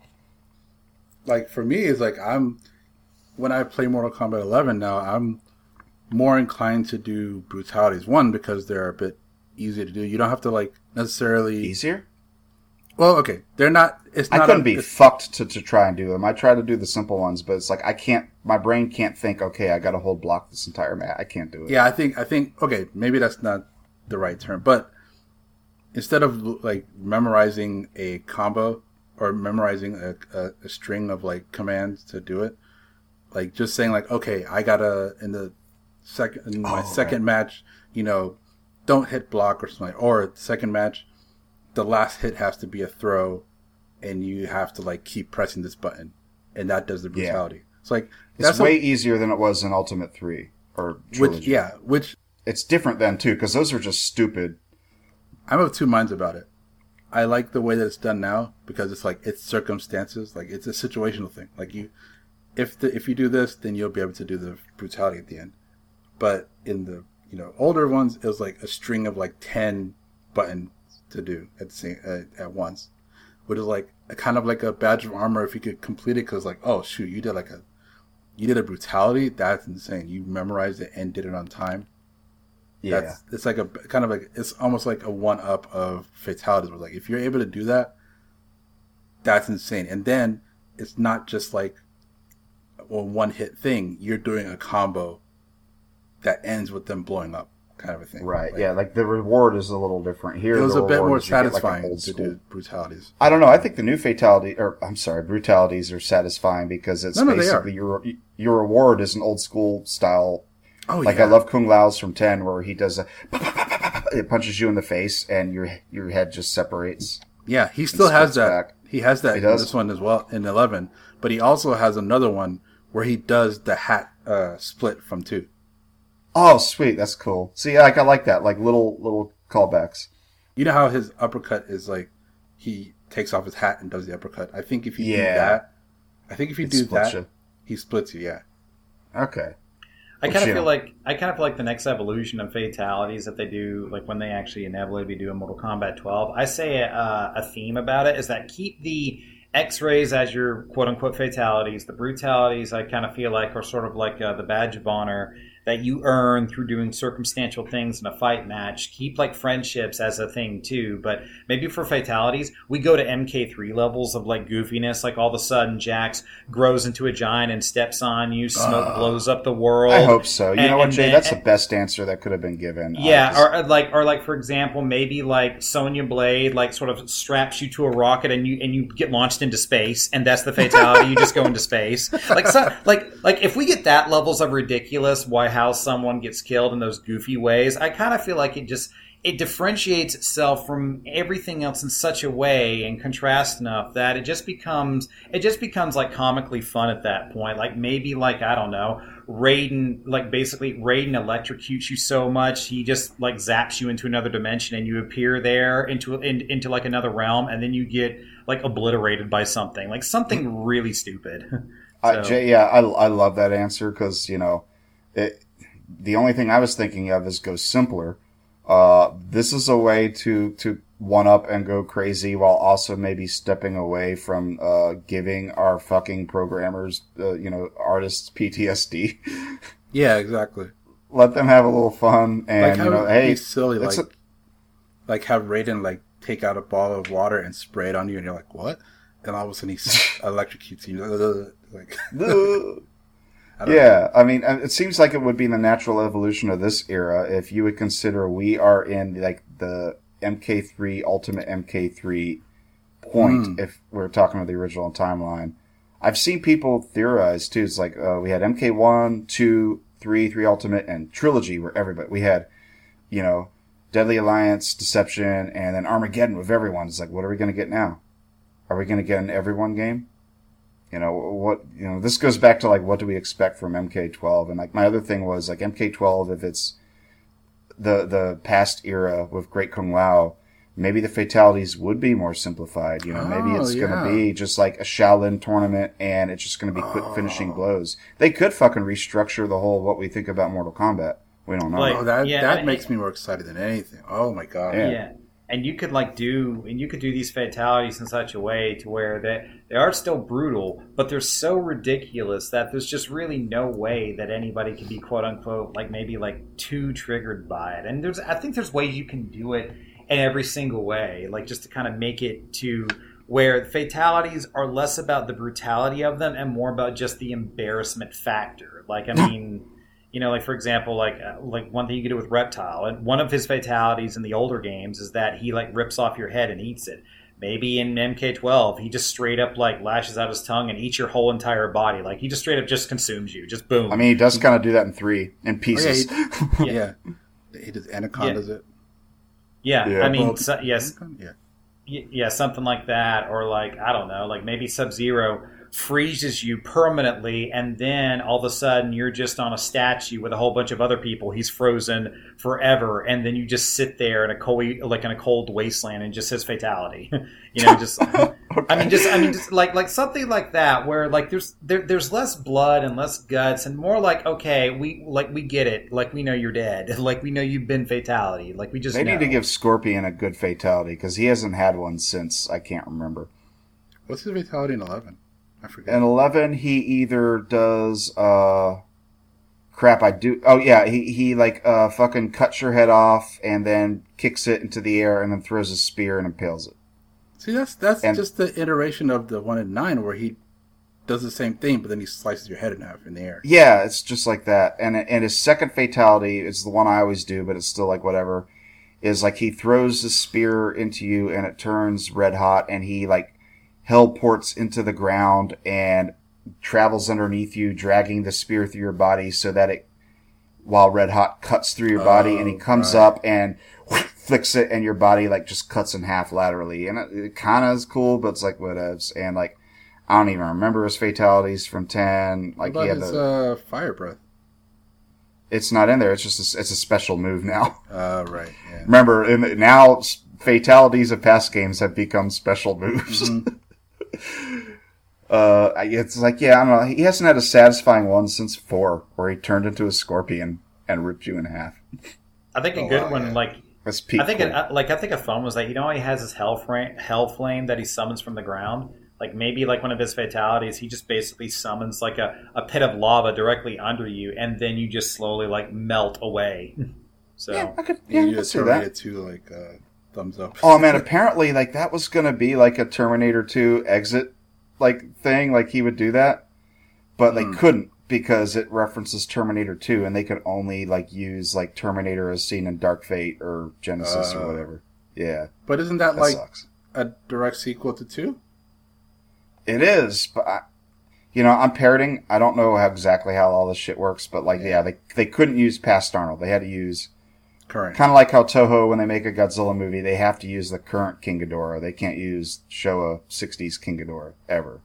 It has to be the new one because fucking lawyers and exec heads think, well, this is what's most familiar to people because it's the newest, so that's what we have to show. If we show an older one, it will confuse people. Well, they're not wrong in that regard, but they're not wrong now. They will be wrong as more and more generations grow up on this stuff. Yeah. Yeah. I love the idea of like it going back to the great Kung Lao and doing fatalities that are like more grounded. Simple. Grounded, simple, dare I say honorable in a way. But still brutal. Yeah, yeah. Like still kind of brutal, but like, not over the top, and have it be like an actual tournament that like I don't know, it would be interesting to see like if it's more like a martial arts based fatality than like crazy weapons and gadgets and like what was it, Jackie like shooting bombs onto your limbs and then blowing them up and then throwing a grenade inside of you and blowing it like yeah like something like things like that just kind of get ridiculous, because one thing I think you risk is that, and this is I think is something Mortal Kombat 11 actually has a bit of a problem with, it's not overt but I feel like it could get there, is that these fatalities are taking way too long to actually complete. Like there's just too much animation. It's just okay, like first off we have to like throw a spear, it has to go through your body. And then we have to throw another spear. That goes through your body. And then it rips them in 2. And then while your head is like through the air, then we have to throw a spear through your skull. And then after that, we have to switch the camera and then slow-mo it. And that was like what? Like almost like a whole minute, if not more, of just watching essentially to you just basically just getting ripped in half. And I mean, there is a thing in current competitive scenes is a lot of people actually hate if you do a finisher because it just takes up their time. Yeah, and I feel like that. Just jab me and get it over with. Yeah, because I totally understand that, because we don't want the fatalities to turn into, okay, I just did a fatality. Okay, well, I'm going to go in my kitchen to make a sandwich, and by the time I come back, it'll be done. Like we don't want that. We don't want to go down the Final Fantasy summon the Knights of the Round thing where like it's going to take like 50 years for this thing to actually complete. Like I feel like that is a win-win for everyone. It's a win for the gamer, it's a win for the developers, and it's a win for like us as the audience who have to watch this stuff, especially if you're going to play it like competitively in a fighting game scene. That way it makes doing these things a bit more forgiving to do, as opposed to like an insult because of time. Well, that's the one thing that I was wondering about, is that because fatalities and stuff, yeah, they're brutal and they're very gruesome. But they're also very passive. You do the thing, and then you kind of just watch it. Whereas I think wasn't it like Armageddon or Deception, where you did different prompts? Create a fatality. You create a fatality in real time. Yeah. Like that almost seems more brutal to me because like you're actually you're creating the fatality. You're doing it. Yeah, in a way, you might step back after your opponent already is missing an arm and is like half torn in the torso. And it's like, what am I doing? And he's just like, kill me, please.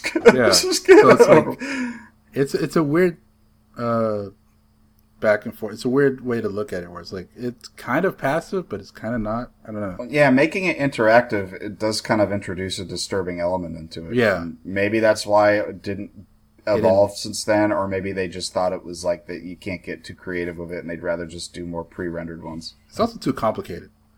Yeah, I'm gonna have to remember which command is to do like rip something this off, or to do this or that. It's like that's a lot. Well, I think the point is there's like hundreds of combinations you could do, so you could just fucking do anything, right? Like, I haven't played Armageddon, so yeah, I don't know. I just remember seeing like reviews about it. I'll have to play it at some point once we get to talking. We will. We're gonna get there. Yeah. Yeah, we'll get there one day. It'll be fun. It's a long road, and I think we've done a long road on this episode. Believe it or not, I think we talked about everything we wanted to talk about. I'm impressed, guys. We kept this under 2 hours. And we could always extend it if we wanted to. Well, you know. There's probably things I left out, but... Oh, Josh, there's many rabbit holes we could totally dive down with this topic, but... Dark, deep, dark, and gory rabbit holes, yes. No, I think I said everything. I mean, there's probably little anecdotes and tangents that I didn't get to go on. There's probably people I didn't mention on my notes here, but you always do more research than you're prepared to talk about. Yeah. And I don't think we've answered the question of, you know, whether or not video games cause violence or not. I think it's still up in the air, leaning towards they don't, but just don't play them all day, dude. Go out, go outside. I mean, if anybody was going to answer that question, it's definitely not going to be us, right? Because we are not experienced in the field. Yeah, this was just a discussion, just to sort of talk about it, because it's like, I mean, Mortal Kombat and violence in video games is kind of like, it's always been the topic. It's always been a part of the topic. So it's like, at some point you're going to have to talk about it. We just wanted to discuss it a bit and, you know, do a bit of research to, you know, see what went on as far as like censorship and all that, and the effects of it. But it's like, it's definitely, there's so much more information out there. So much more research that is being done, that will be done. But yeah, I thought it was an interesting topic. Yeah. It is, and like pretty much with Mortal Kombat, we can beat around the bush as much as we want to, but at the end of the day, the whole idea about explicit violence and things like fatalities are an integral core of what makes Mortal Kombat Mortal Kombat. I don't think you can really separate the two unless you just have an entirely different game. So Mortal Kombat will pretty much always have this, no matter what you do.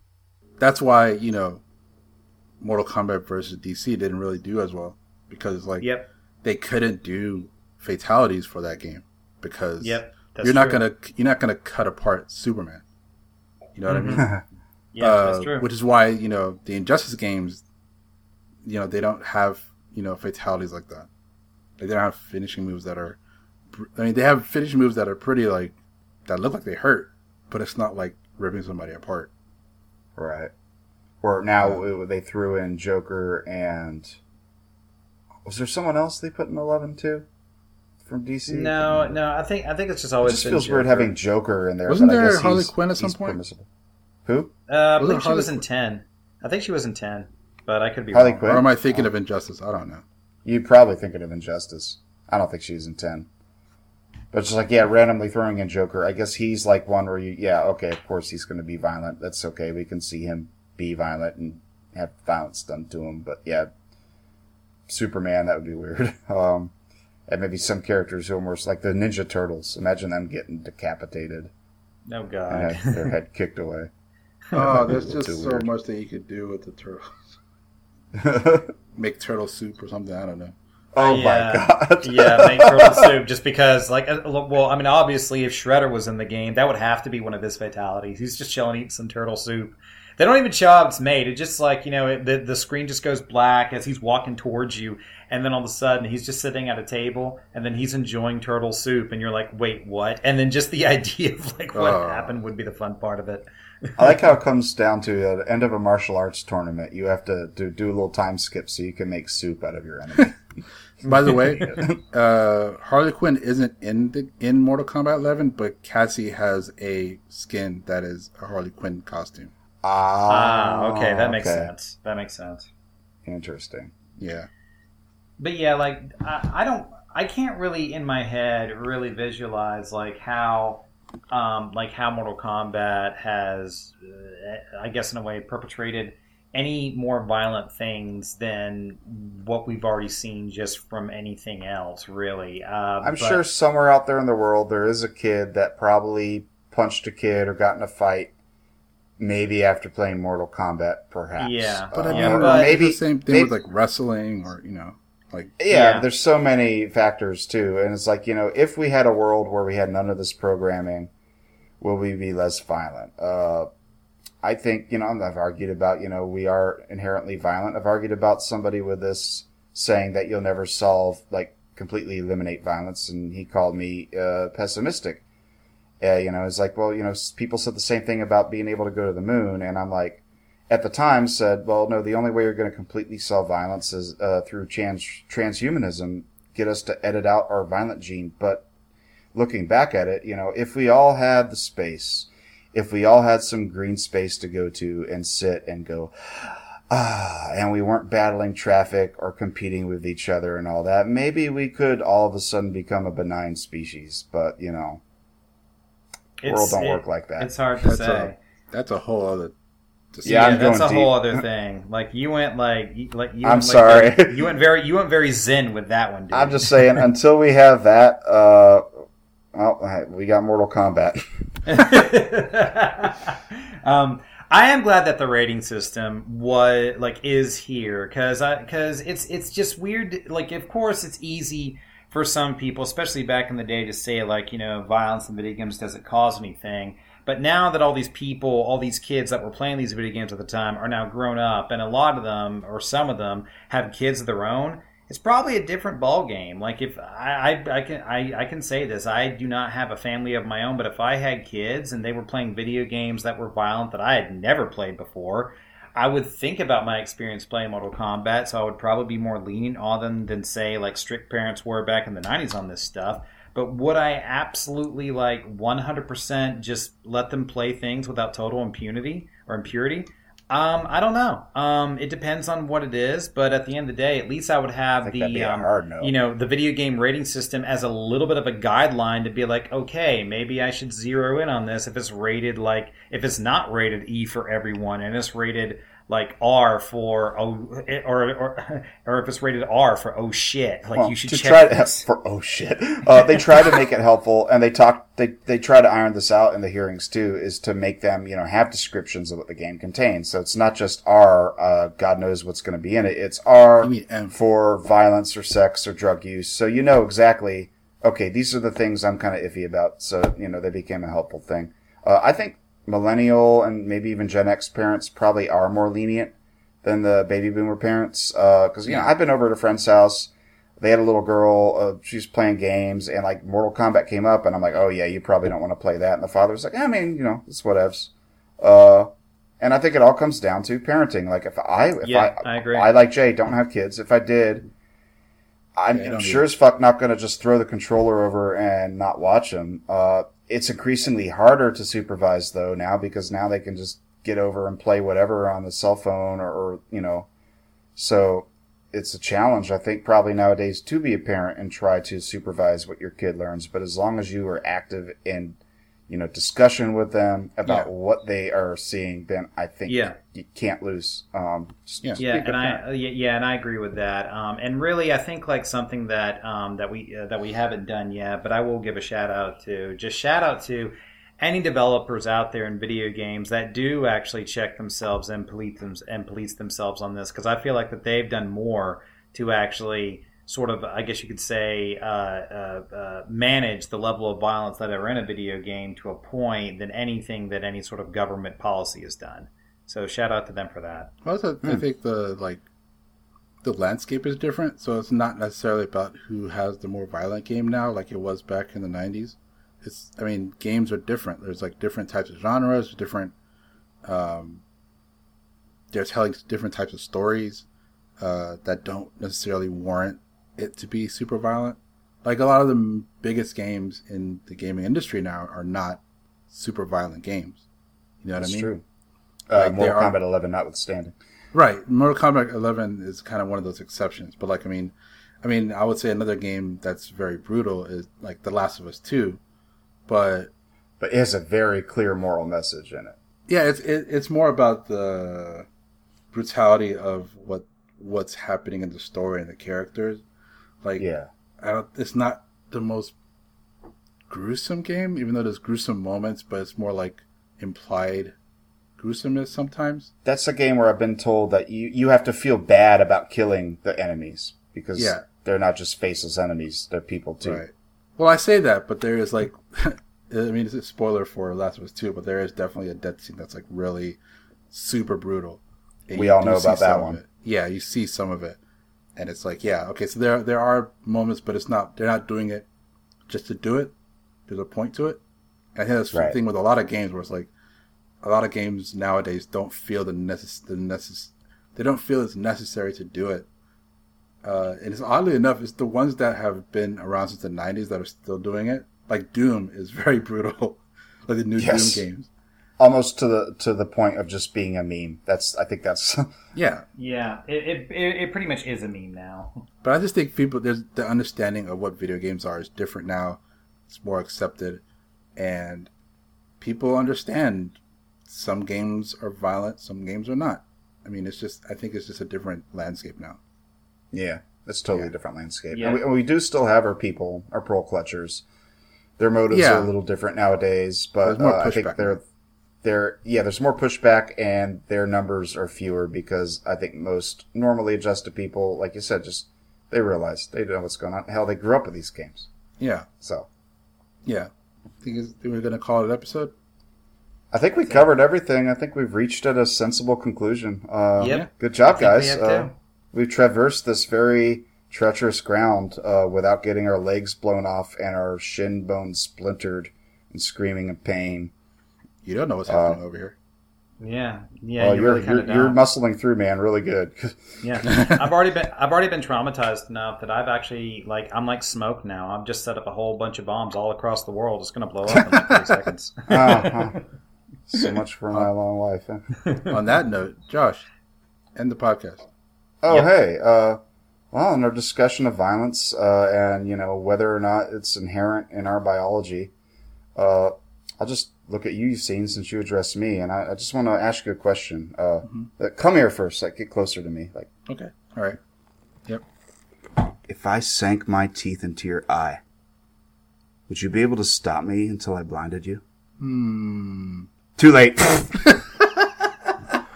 Outstanding. Thanks for listening to the podcast. You can follow us on both Twitter and Instagram at Combat Time Pod. And visit our Facebook page at facebook.com/Combat Time Podcast. You can also email us at combattimepodcast@gmail.com if you have any questions you'd like us to answer on the show. See you next time. Mortal Kombat continues. Get over here!